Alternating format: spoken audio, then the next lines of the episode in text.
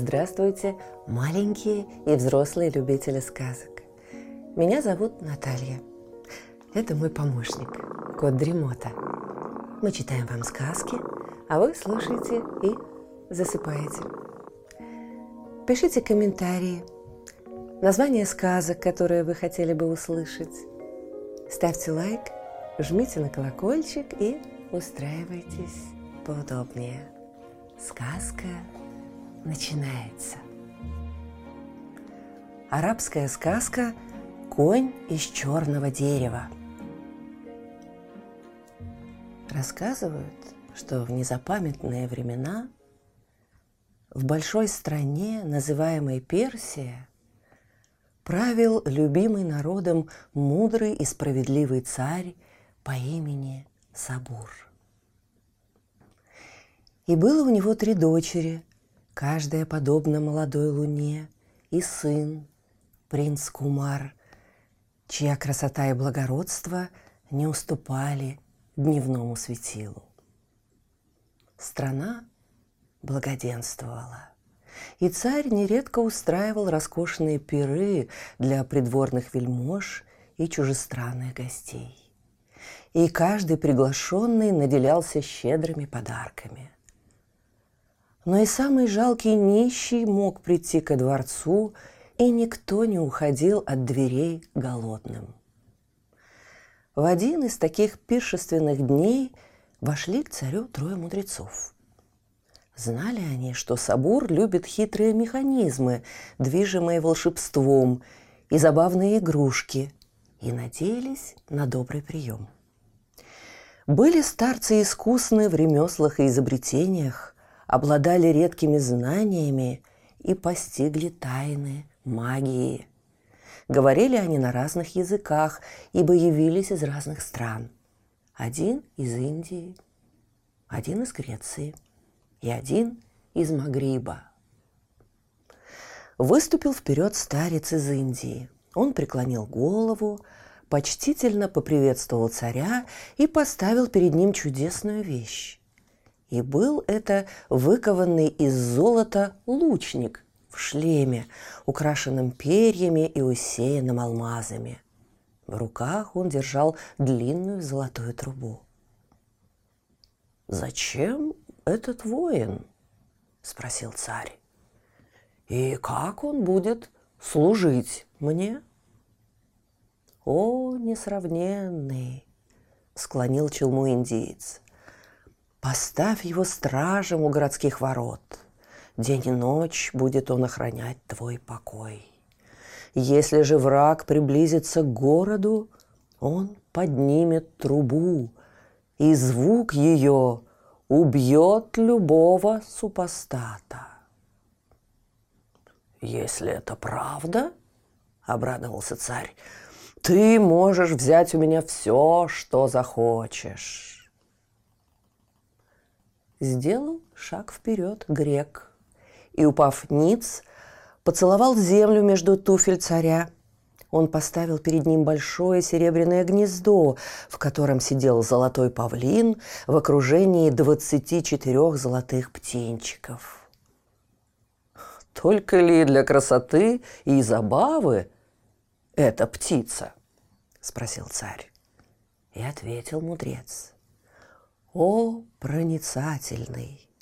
Этот павлин считает часы дня и ночи, по истечении каждого часа он ударяет клювом правильное число птенцов. И так до тех пор, пока не истает последний, двадцать четвертый час. А когда закончится месяц, из его клюва выкатится полная луна. «Если твои речи правдивы, — молвил царь, — можешь взять у меня то, что пожелаешь и приблизился к царю последний мудрец. А за ним вошли рабы и внесли коня, вырезанного из черного дерева. По седлу из золотистой кожи велся причудливый узор, а уздечка была изукрашена изумрудом. Царь Сабур поразился красоте чудесного коня и спросил. Для пользы или для украшения годится этот конь? «О, бесподобный!» – произнес мудрец из Магриба. «Этот конь может взвиться в облака и в единый миг доставить седока туда, куда не доберешься и за год». Восхитился царь всеми этими чудесами и пожелал сейчас же испытать их. По знаку старца из Индии золотой лучник поднял трубу, и раздался звук, потрясший стены дворца. Грек золотым ключиком завел павлина, и тот стал клевать птенчиков, отмечая полдень. А мудрец из Магриба оседлал черного коня, взвился в небо и, вынырнув из облаков, спустился на землю.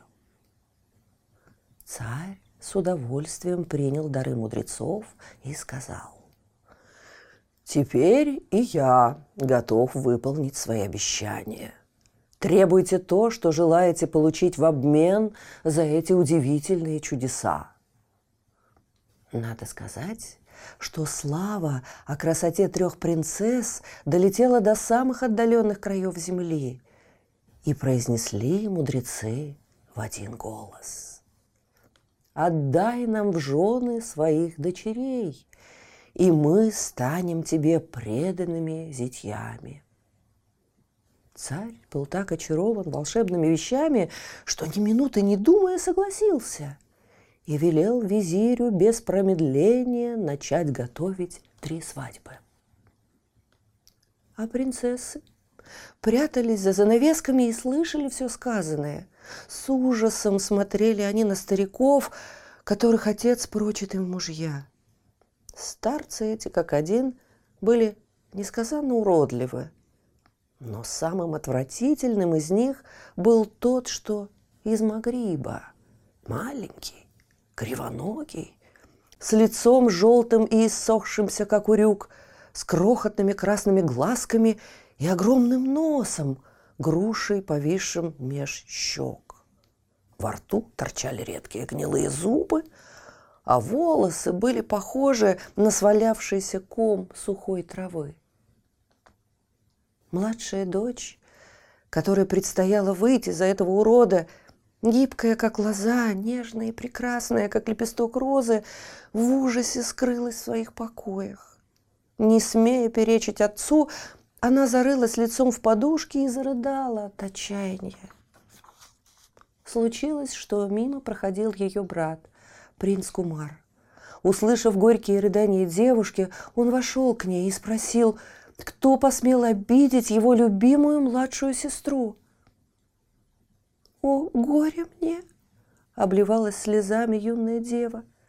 «Отец отдает меня гадкому уродцу в обмен за какого-то деревянного коня. Лучше умереть, лучше всю жизнь провести на улице среди нищих и бездомных. Принц, потрясенный ее словами, поспешил к отцу. «Правда ли, о, справедливый царь?» — воскликнул он. «Правда ли, что ты готов отдать мою сестру за старого колдуна в обмен на деревянного коня?» Услышав эти слова, Магрибенец мгновенно напитался скрытым гневом. Он понял, что принц может встать между ним и желанной наградой. «Ну, сын мой», — постарался успокоить его царь, — «ты еще не видел чудесного коня, подаренного нам этим мудрецом. Он только что на наших глазах взлетел под небеса. Кумар, который был отчаянным всадником, нахмурился. «Покажите мне этого коня», — потребовал он. «Я сам оседлаю его и посмотрю, какие чудеса он совершает». Магрибенец с лукавой улыбкой помог принцу сесть в седло. Но сколько седок не пришпоривал коня, не понукал его и не натягивал поводья, тот не двигался с места. «Покажи ему, что нужно делать», — приказал царь. Пусть он тронет рычаг подъема, что скрыт справа на шее коня, сказал старец. Едва принц исполнил этот совет, как конь взмыл в небо и скрылся из виду вместе с садником. Прошло несколько мгновений, небо было пусто. «Верни коня на землю!» — молвил встревоженный царь. «О, властитель времени!» — ответствовал мудрец. «Принц так быстро улетел, что не спросил меня, как спуститься на землю. Я бессилен, а ты можешь никогда не увидеть своего сына». Рассверепел царь от этих слов. Призвал он стражей и велел кинуть старца в темницу. Пир отменили, а сам царь в печали удалился во дворец. Тем временем принц, вспаривший в небо и оказавшийся в окружении безмолвных облаков, пытался обуздать непослушного коня. «Если есть рычаг подъема, — размышлял он, — то должен быть и рычаг спуска. И он нашел его слева на шее коня. Рычаги эти были в форме петушьей головы, и принц Кумар, двигая их, вдруг понял, что легко может управлять конем. Теперь он длил и длил полет, взлетал вверх и снижался по своему желанию – Возликовав, он поднесся над странами, городами, о которых прежде слыхом не слыхивал, видеть не видывал. Быстрым был конь, но время его обгоняло, и вскоре небо потемнело, высыпали на него звезды. Принц решил провести где-нибудь ночь, а утром вернуться домой. Увидев под собой город, он заставил коня опуститься на крышу великолепного дворца – Ночное небо слилось с темнотой земли. Кумар вспомнил, что не ел с самого утра и решил отправиться на поиски пищи. Спустившись вниз, он оказался перед дверью, у которой мирно спал стражник. Меч его лежал рядом, на колонне висела кожаная сумка. Юноша открыл сумку, нашел там еду и питье – Подкрепившись, он поднял меч и толкнул дверь. Перед ним открылся длинный коридор, упиравшийся в другую дверь. Он осторожно приоткрыл ее и бесшумно вошел внутрь. Это была женская половина дворца. Вдоль стен стояли диваны, на которых спали рабыни, а в центре высилась резная кровать под шелковым балдахином. Принц откинул полог и увидел мирно спящую девушку. Кожа ее была бела, как снег. Губы ее были алы, как алыча. Волосы ее струились по подушкам, как волны морские. От лицезрения ее красоты у принца перехватило дыхание. Он не удержался, наклонился и поцеловал девушку в щеку. Она вздрогнула и проснулась. «Кто ты?» – испуганно прошептала она. «Я и раб твой, и возлюбленный», – улыбнулся юноша. «Но как ты попал сюда?» «Меня вела судьба», а привела удача. Туманно ответил он. Широко раскрыла глаза девушка, а была она единственной дочерью царя этой страны. Увидела царевна, как красив и благороден юноша. Страх ее сменился удовольствием от приятного разговора. Беседа их разбудила рабынь. Увидев незнакомца, они всполошились и повскакивали с постелей. «Кто это, моя госпожа?» – воскликнула главная рабыня. «Тот, кому предназначено жениться на мне», – ответила царевна. Тут проснулся стражник. Он вбежал в комнату с криком «Как ты сюда попал?» и кинулся на юношу. Но тот устремил острие меча в грудь стражнику. «Знай же», — сказал он, — «что я жених твоей повелительницы, и ты заплатишь жизнью, если посмеешь тронуть меня». Ни слова не говоря, стражник повернулся и опрометью кинулся к царю, чтобы оповестить его о том, что произошло. Царь, дрожа от ярости, готовый убить незваного гостя, ворвался на женскую половину. Здесь его встретили невольницы. «Отвечайте, что тут происходит?» – потребовал царь. «О, повелитель светил, даритель счастья и радость очей наших!» – затараторили они. «Нашу госпожу посетил тот, в ком наверняка течет царская кровь. Он так красив и красноречив, а одежда его так роскошны, что вид его и беседа внушают не страх, а почтение и любовь. Эти слова охладили пыл царя, умерили его гнев. Войдя в комнату дочери, он увидел, что она и незнакомец весело беседуют и счастливо смеются. И спросил пришельца, кто он. «Я тот, кто судьбой предназначен твоей дочери в мужья?»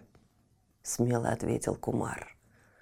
«Но ты нарушил обычаи нашей страны», — возмутился царь.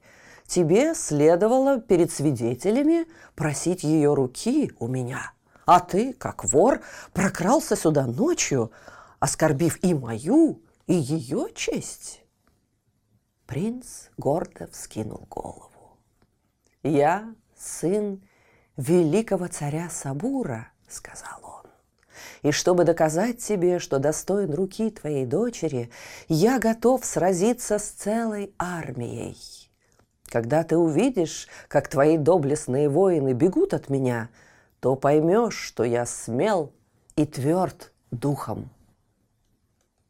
И царь быстро согласился на это, решив, что заносчивый юноша просто безрассудно хвалится. На следующее утро в открытом поле выстроил все свое войско царь. Сорок тысяч воинов на боевых конях, столько же рабов и слуг, вооруженных до зубов.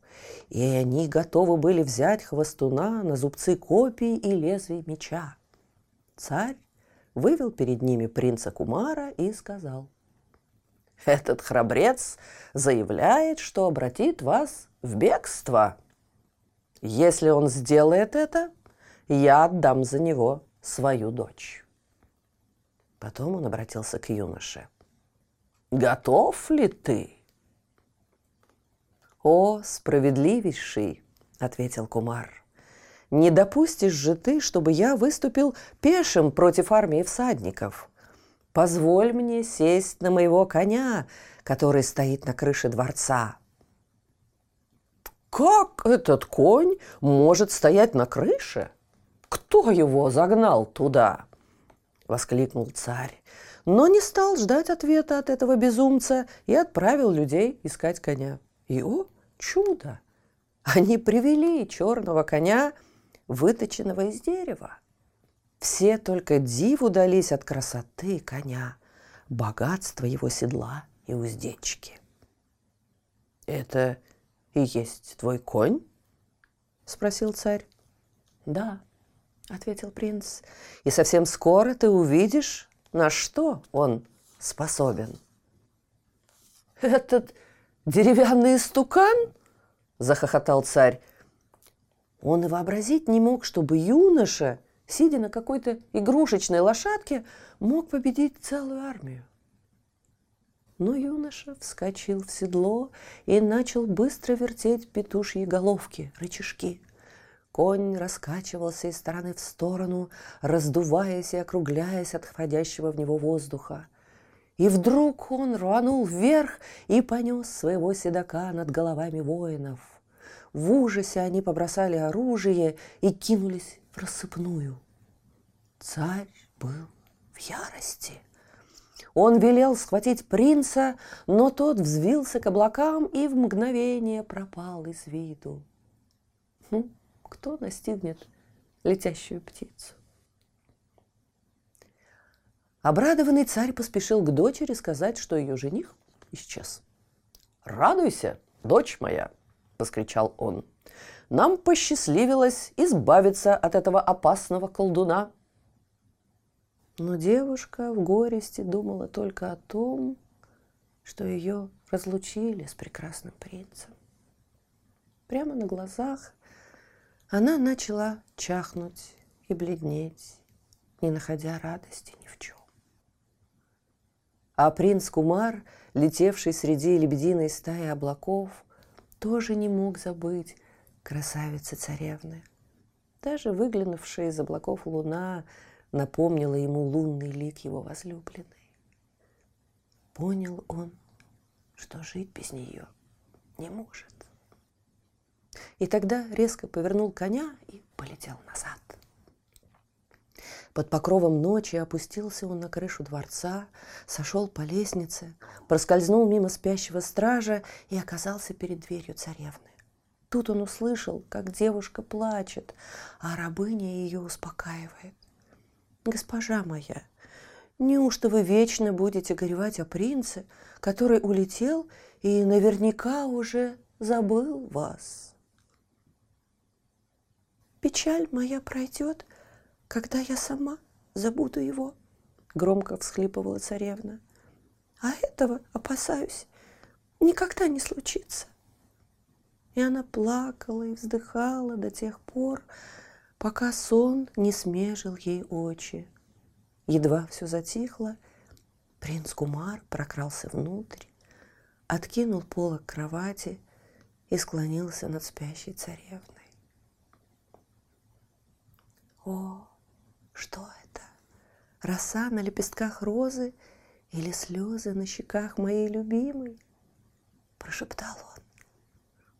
Царевна в испуге проснулась, но, увидев принца, кинулась к нему в объятия. И еще целый час они, счастливые и радостные, не могли наглядеться друг на друга и наговориться. Наконец принц с трудом оторвался от возлюбленной.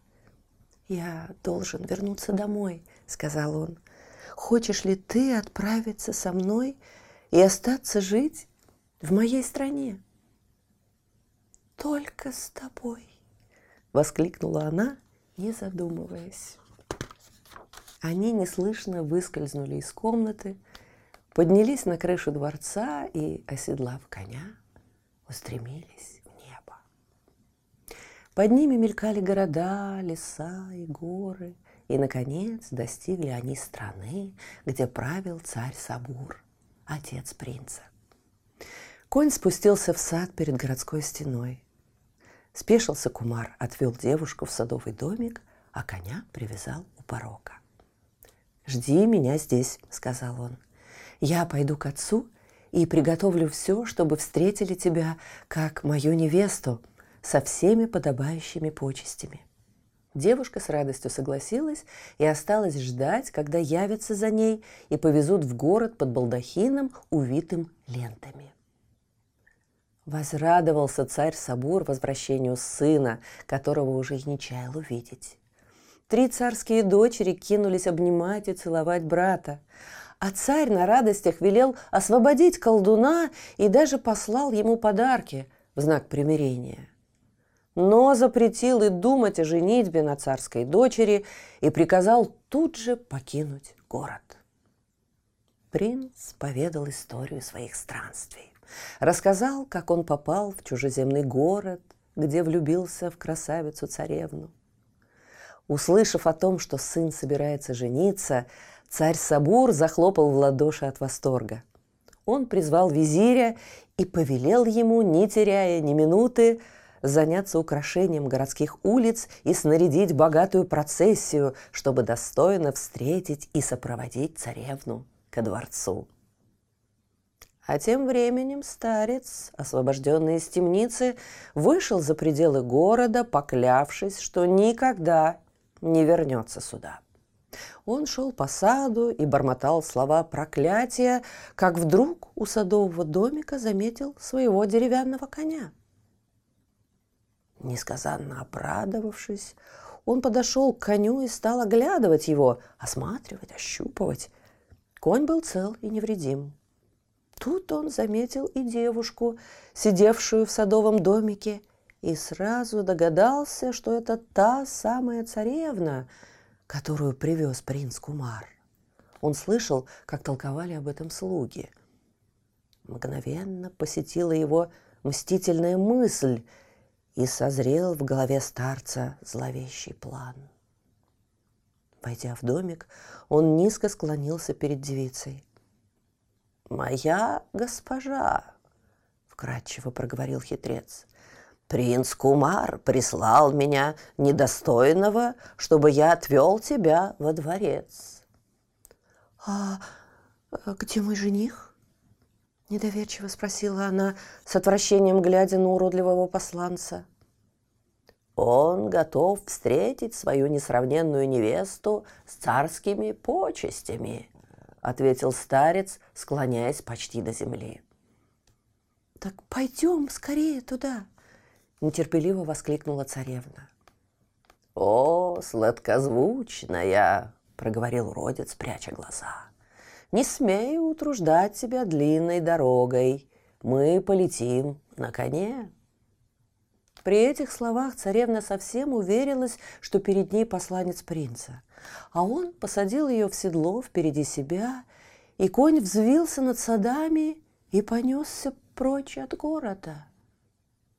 «Куда ты влечешь меня?» — скричала царевна. Колдун только засмеялся в ответ. «Никогда больше не увидишь ты ни этой земли, ни своего недостойного жениха!» — хрипло выкрикнул он. «Как ты осмелился ослушаться своего господина?» — возмутилась девушка. «Он не господин мне, великому магу и волшебнику!» — прохрипел старец. «Мне прочили царскую дочь, отплатили темницей, а чудесного коня, плода моей магии, принц похитил — Теперь моя очередь отнять у него невесту и коня, а ты станешь мне женой и служанкой. Царевна обливалась слезами, колдун злорадно хихикал, а конь, послушный ему, без устали мчался в Поднебесье. Царство Сабура давно растаяло вдали, и, наконец, они спустились на опушке леса в неведомой южной стране. Случилось, что шах и повелитель той земли ехал на соколиную охоту. Увидел он плачущую девушку, уродливого старца и странного деревянного коня и приблизился спросить, кто они и что тут делают. «Он похитил меня и везет неизвестно куда!» — вскричала девушка и зарыдала еще громче. «Не слушай ее, добрый господин! Это моя бесноватая жена!» — лопотал испуганный колдун. Но Шах, залюбовавшись красотой девушки, слышал только ее слова. Он призвал стражу, велел заключить старца в тюрьму, а девицу посадить на свою лошадь и поскакал во дворец. Следом слуги несли деревянного коня. А принц Кумар, потеряв любимую невесту и волшебного коня, не поддался отчаянию. Он решил отыскать их во что бы то ни стало. Переодевшись купцом, Кумар ездил на верблюдах, плыл на кораблях, пересекал знойные пустыни, тенистые оазисы, проходил бесчисленные города и селения. И, путешествуя из страны в страну, он повсюду спрашивал о красавице-царевне и необыкновенном летающем коне. И вот однажды в некой чужеземной стране, остановившись на отдых в караван-сарае, принц услышал разговоры купцов, которые обменивались новостями, толкуя на перебой о странных делах. «Слышали ли вы, почтенные, что случилось на днях?» «Как же, как же, шах здешней земли собирается жениться!» «Говорят, будто бы прилетела та красавица на волшебном коне!» Дошло до моих ушей, что в темнице заперт колдун, который называл девушку своей женою. Не выдержал принц Кумар и, желая узнать побольше, подошел к купцам и стал выспрашивать, что же стало с той красавицей.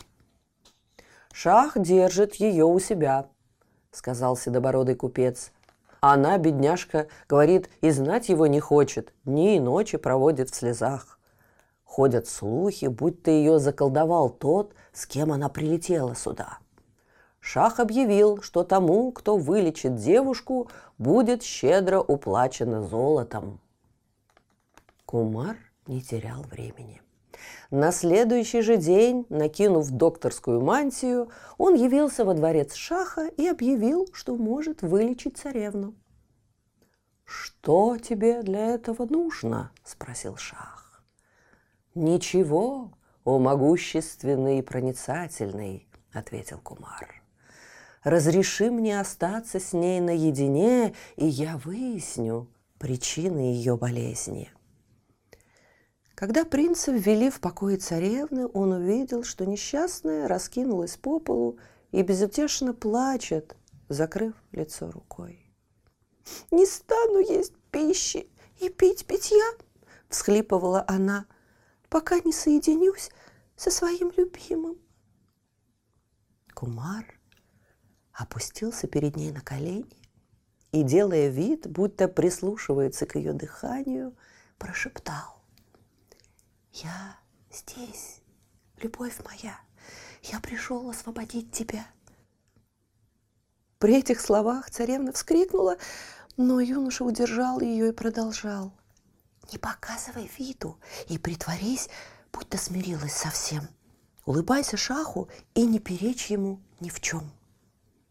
Царевна вздохнула и улыбнулась, давая понять принцу, что все поняла и сделает так, как он велит. Тогда мнимый доктор поднялся и отправился к шаху. «Я нашел причины ее болезни», – важно промолвил он. «Девушку мучает демон, который поселился в черном коне. Завтра на открытом лугу перед дворцом при всем народе я совершу изгнание демона и очищение девушки. Если ты совершишь это, все, что пожелаешь, твое, пообещал Шах. Как только над высокими стенами города поднялось солнце, принесли на луг деревянного коня и привели девушку, наряженную в великолепное платье. Явился и Шах, окруженный придворными. Все с нетерпением взирали на доктора, колдовавшего перед большим кипящим котлом. Он швырял туда травы, водил руками над поднимавшимся вверх белым паром и что-то нашептывал. Потом он взял царевну за руку и подвел к коню. И вдруг, подхватив девушку, легко вскочил вместе с нею в седло и повернул справа на шее коня рычаг подъема. Волшебный скакун стал надуваться воздухом и раскачиваться – Испуганные зрители застыли на месте. А конь взмыл над лугом и, всплескивая развивающейся по ветру гривой, поднимался все выше и выше. «Остановите его!» — кричал багровый от гнева шах. «Вернуть злодея!» Но было поздно. Конь уносил своих седаков под самые облака, и ни одна стрела не могла уже достать их. Быстро пересек купол небесного свода летящий конь и осторожно опустился прямо перед дворцом царя Сабура на родине принца Кумара.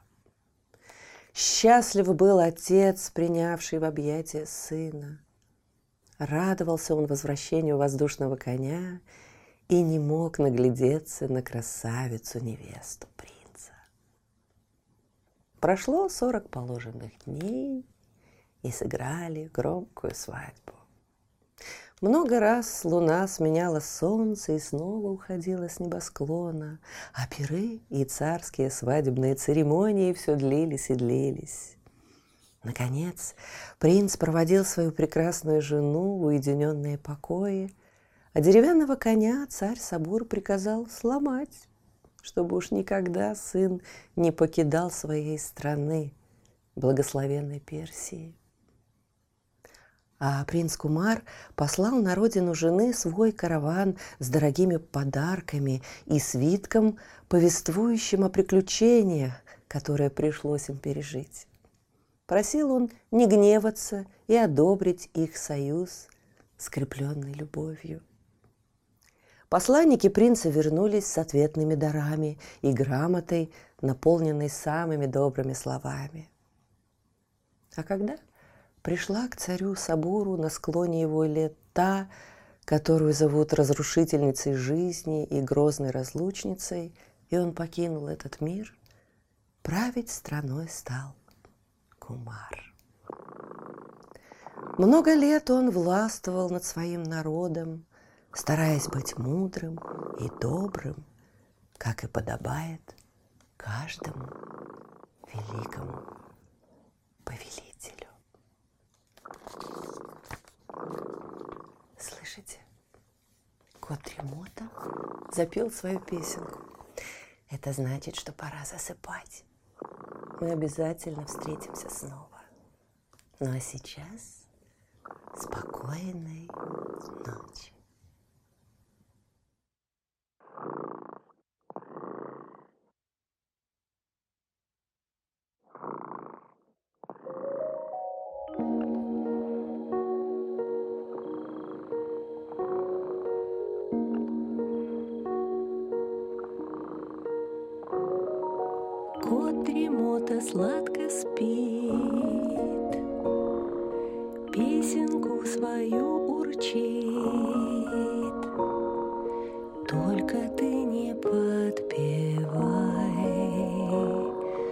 тихо-тихо засыпай, чтобы полететь вдаль за облака. Нужно крепко спать.